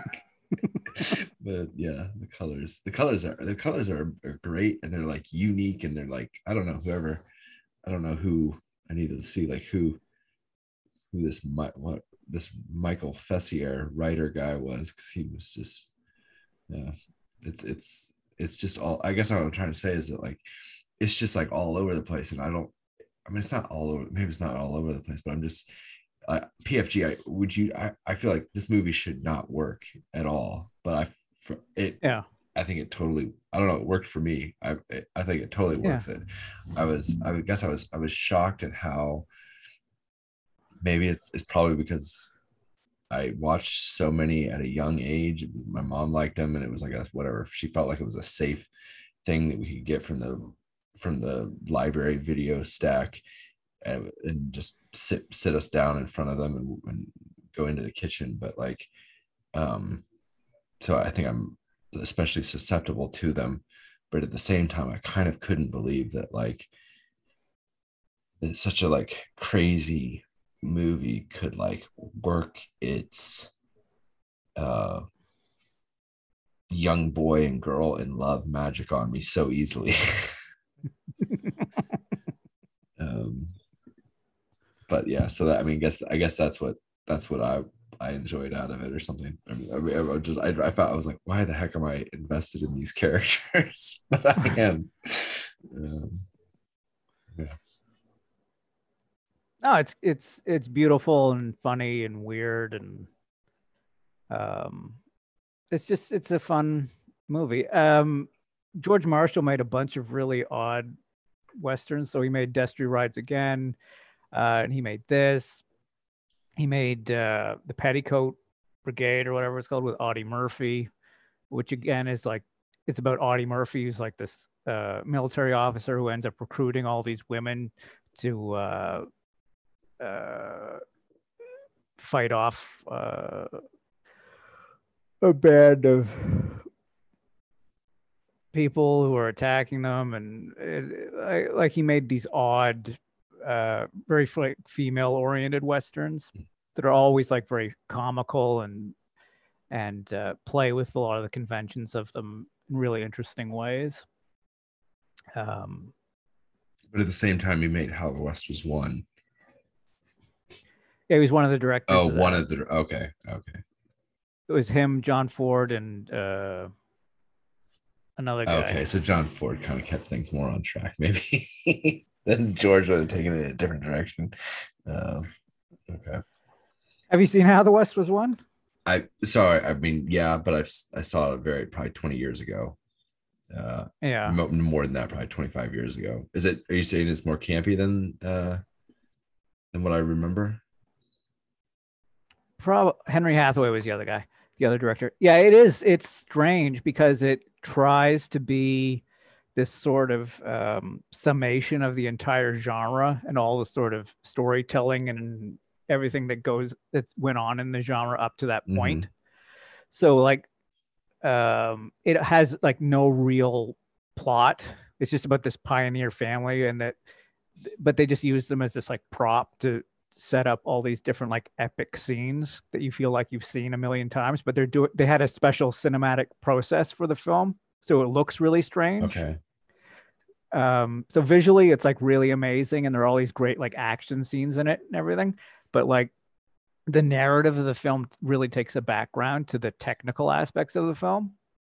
So as a film, like as a narrative film, it doesn't work that well, and they have to try to hold it together with this really over the top uh, voiceover from uh, that keeps like coming in every couple of minutes to try to historically contextualize the film. Right. Yeah. Because it's almost just like, hey, we're gonna make it. They could. It's like they could have called them the movie. Yeah. Or I mean, How the West is Won. They did a pretty good job there. But it's just like, oh, we're gonna explain Manifest Destiny or something. Uh, um, but yeah, and it's a star-studded thing. I think.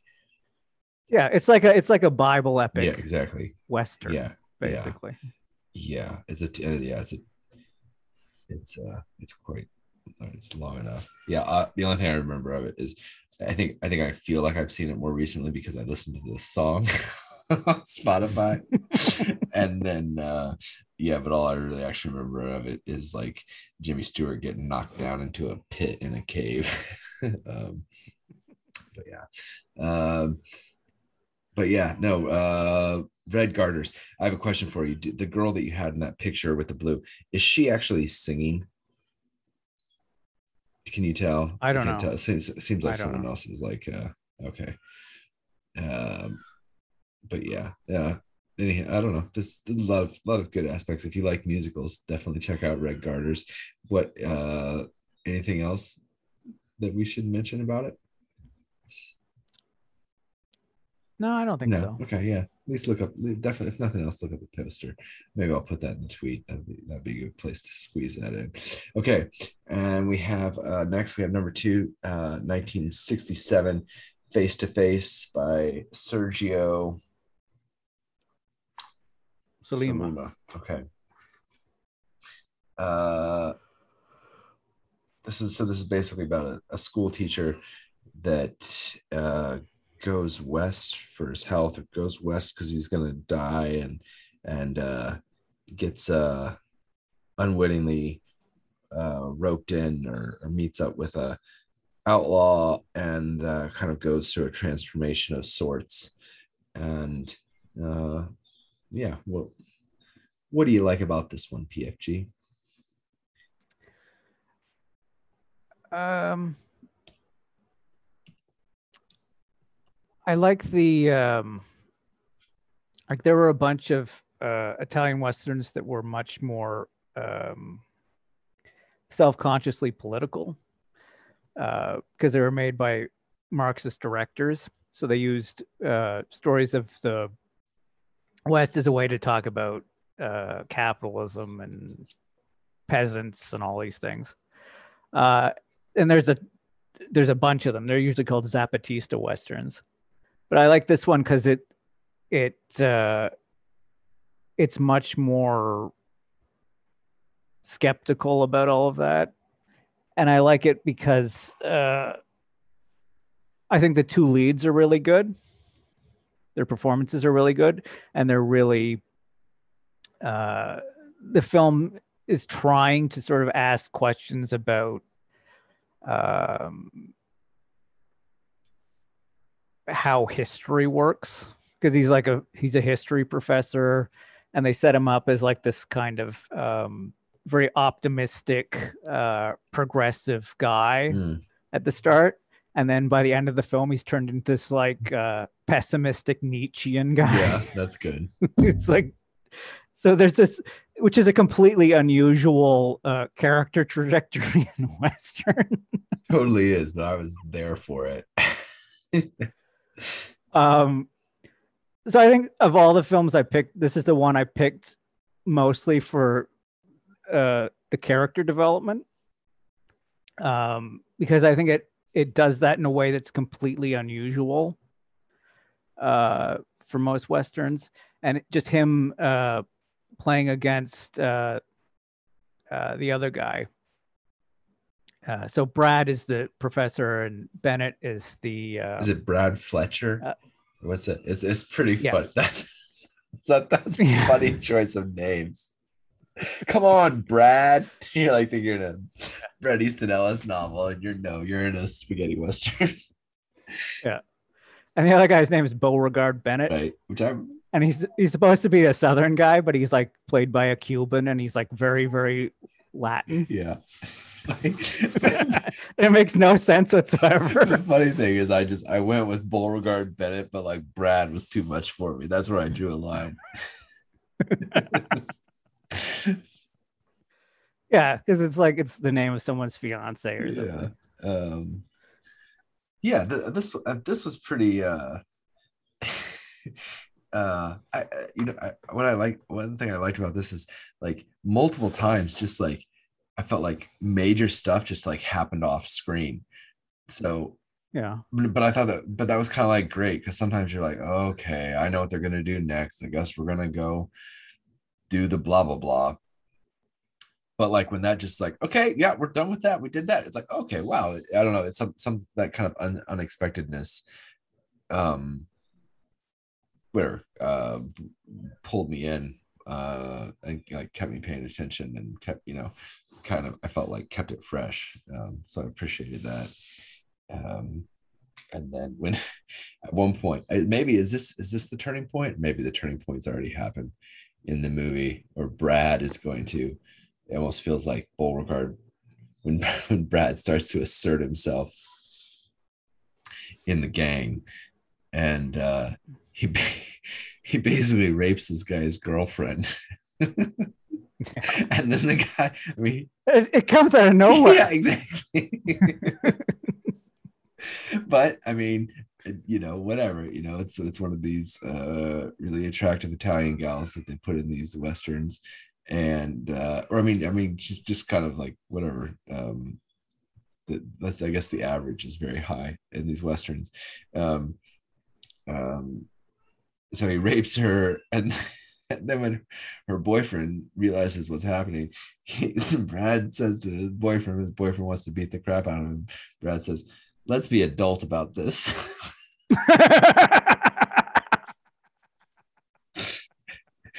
Like I think I think he is. Um, but yeah, so that was that was a good a good bit. Um, yeah, at the beginning again, not not so quite the, as overt as the olive oil scene, but like uh, the the beginning when he's a history teacher and they have like just this amazing, glorious, like just unmistakably old world thick stone room with these huge beautiful desks that the students are sitting at and uh you know it looks like something that uh, whatever visconti or whatever movie or something like that the, the leopard or something like that. And uh and it's supposed to be whatever it's supposed to be princeton or something like that. It was kind of funny. Or it's supposed to be it's supposed to be somewhere on the east coast. It's like no this is definitely definitely old world. But um but yeah that's a it's a good flick. I think i think the thing that was um throwing me more off and i was maybe if i was sounding like just uh thinking that, that, that some of these spaghetti westerns were just uh whatever threw me for a loop.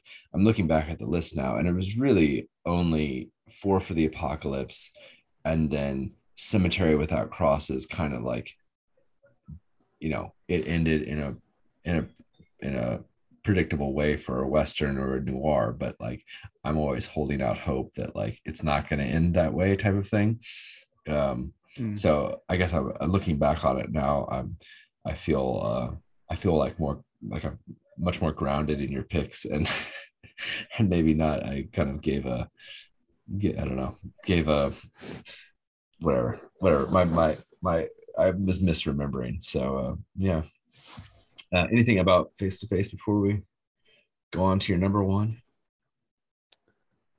Uh, no, I just I think it's a really enjoyable, concise, unusual film.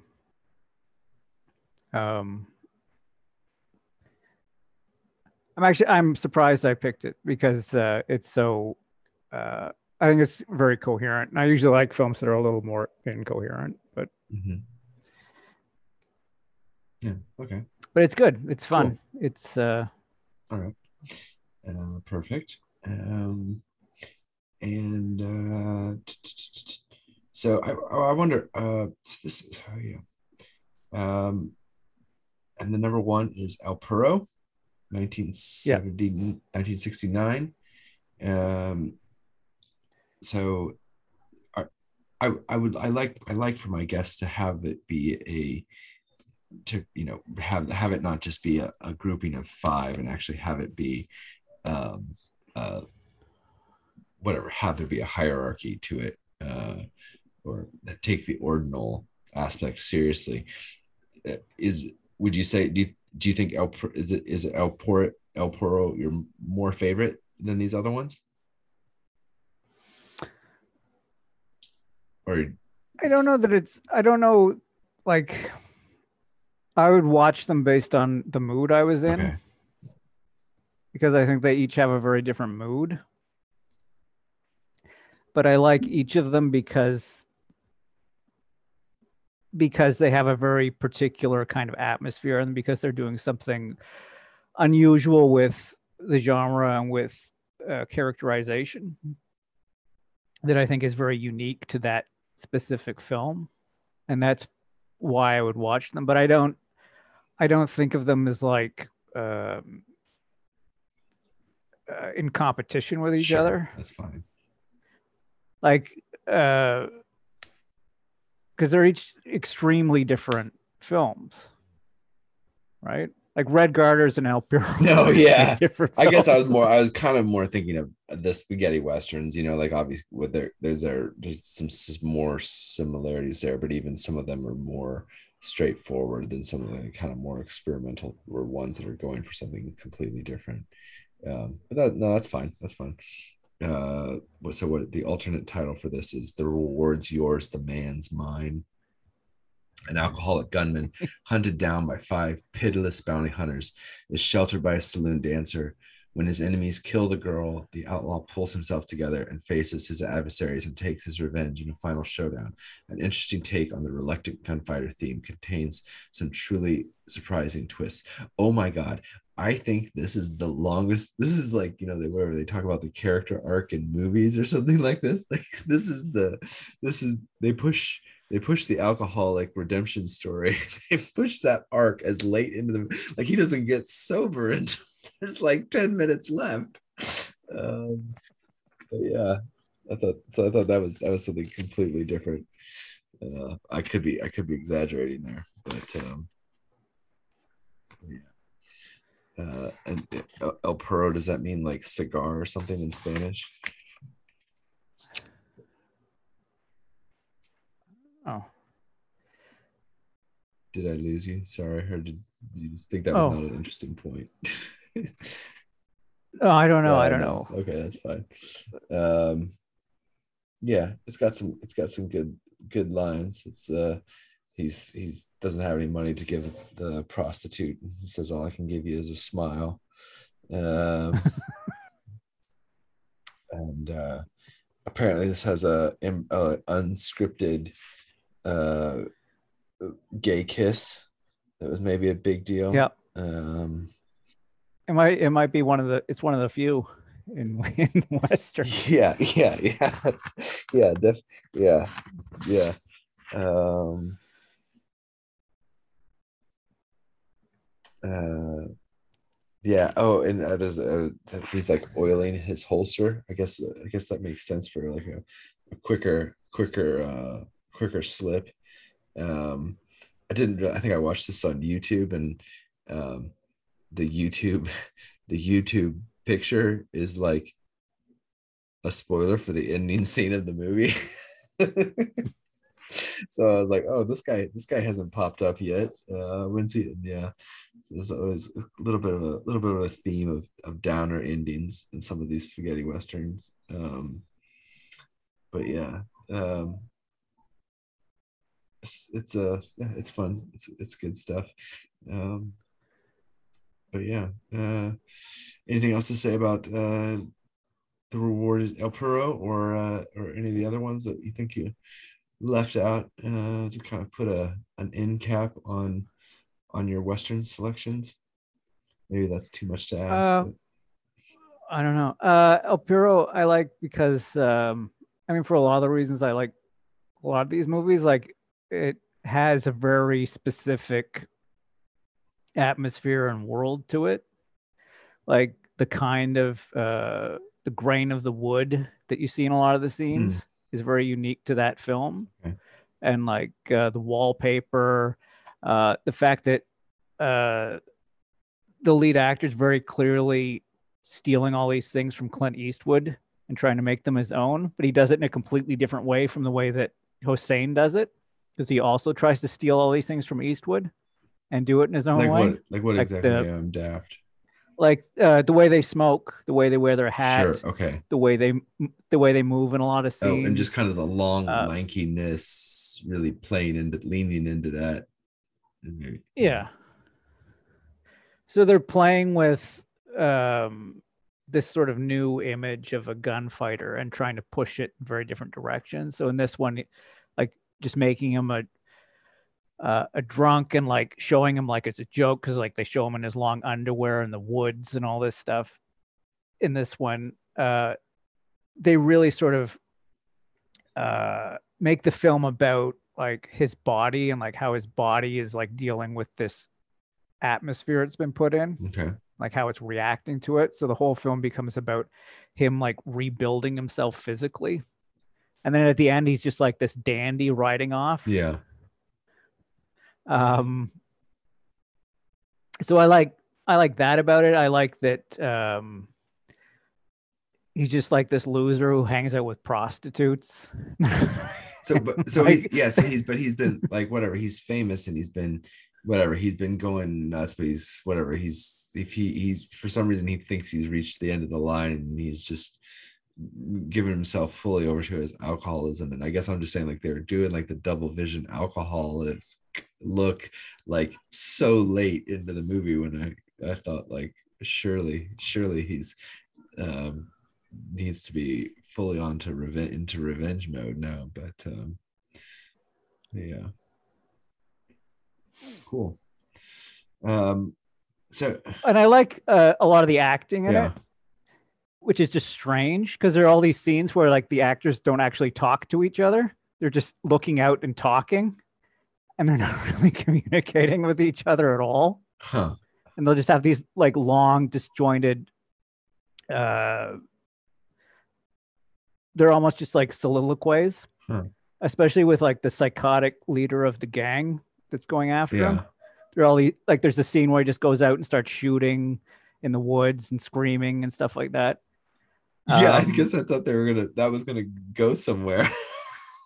yeah yeah, yeah, he, yeah. Um, yeah, there's a lot of good different sets and stuff, and uh, and there's all those taxidermied animals on the sets I don't think I've noticed that.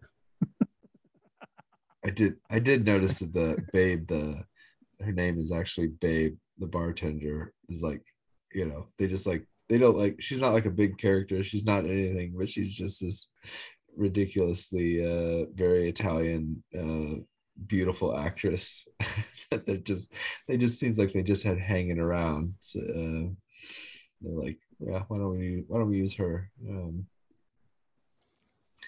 so, uh, but yeah, whatever. He's just sitting in his. It's very uh, relaxed at the end of. He's just completely sobered up and just kind of sits in his chair and waits for the bad guys. But uh, cool. Do you have any? yeah Do you have any, do you have any honorable mentions or anything anything else to any other thoughts on on westerns in general or um or any uh unified theory of PFG's west love for westerns?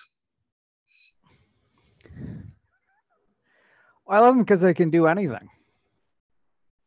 Like you can you can do anything in a western, in a way that you can't in most kinds of films. Like they're incredibly eclectic. Um, and they're just uh, like they have so there's so many subgenres to it, and it changes so much from decade to decade that it like every like you can go in so many different trajectories with it and be, it becomes something completely completely different even while it's using many, mu- much of the same sort of like mythological structure sort of uh, generic archetypes and things. Uh, there's so much uh, eccentricity within it. Sure. all the same. Yeah, I think I, I think Uh, I obviously you know had, had noticed the whatever the mirror it is for the whatever the 70s ones or something. And, and but that got rounded out a little bit more now just with like kind of seeing the whatever the mirror that the Italians are holding up um whatever kind of to themselves or to their own ideas. Um but yeah. Very cool. Well, I'm gonna I'm trying to rope you back in because I've got I've got PFG's uh favorites. Just for for overall movies, right? I mean that's what you've given me. oh yeah, Yeah. yeah. So I've got so I've got those and I'm pretty um yeah, pretty s- excited to get into those. Um but yeah, so hopefully I can I can I can rope you back in here uh not too song not too long um because it's the perfect the perfect thing. It's it's nice to have uh it's nice to have a, a a good list of movies to just dig into and I can I can feel like I'm watching a movie but I'm also like oh this has this has purpose behind it god damn it uh, so yeah it's just fun to fun to be able to to, to chat and talk about them. Um but yeah cool. Well uh thanks thanks for your picks and thanks for uh exposing me to yeah exposing me to those and uh thanks for coming on and and i guess uh i guess that's it and uh i hope you have a good good afternoon. Well, thank you for having cool me. man. Appreciate it